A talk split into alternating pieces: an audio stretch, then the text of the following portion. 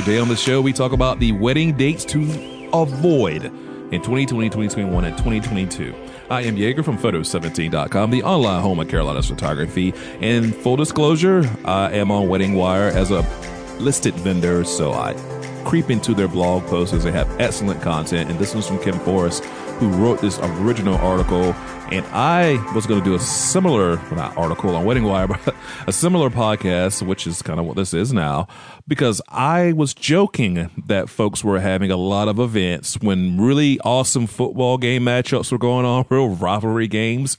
But Kim touches on this also slightly in her vlog.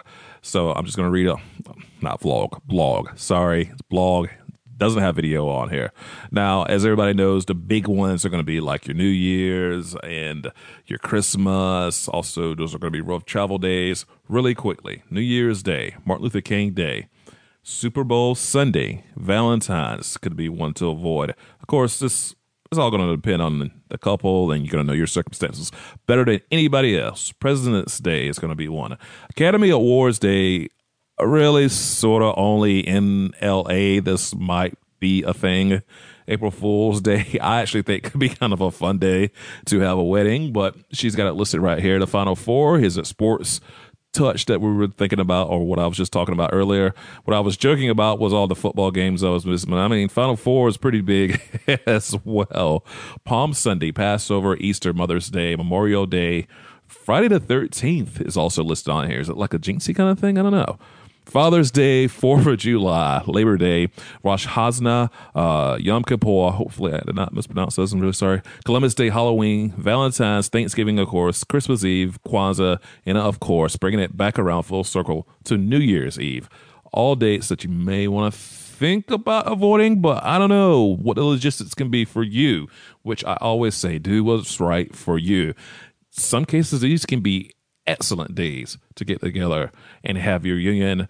I sort of am not opposed to, I'm not really opposed to all of these. I feel like some of these could certainly be kind of neat and cool. Like New Year's Day, like isn't by Eve, I guess you're kind of recovering if you party too hard, but I don't know, maybe New Year's Day, I found myself just kind of watching some football that my team probably didn't make a bowl game or something.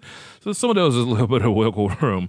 Let me know in the comment section if you're listening to this on the YouTubes. I put an S on there.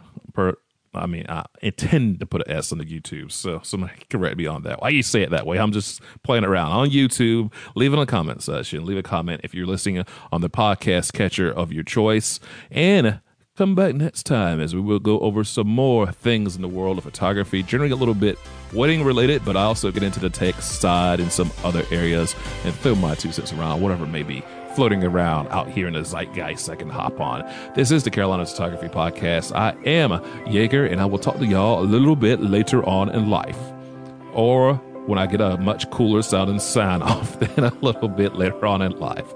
Bye, y'all.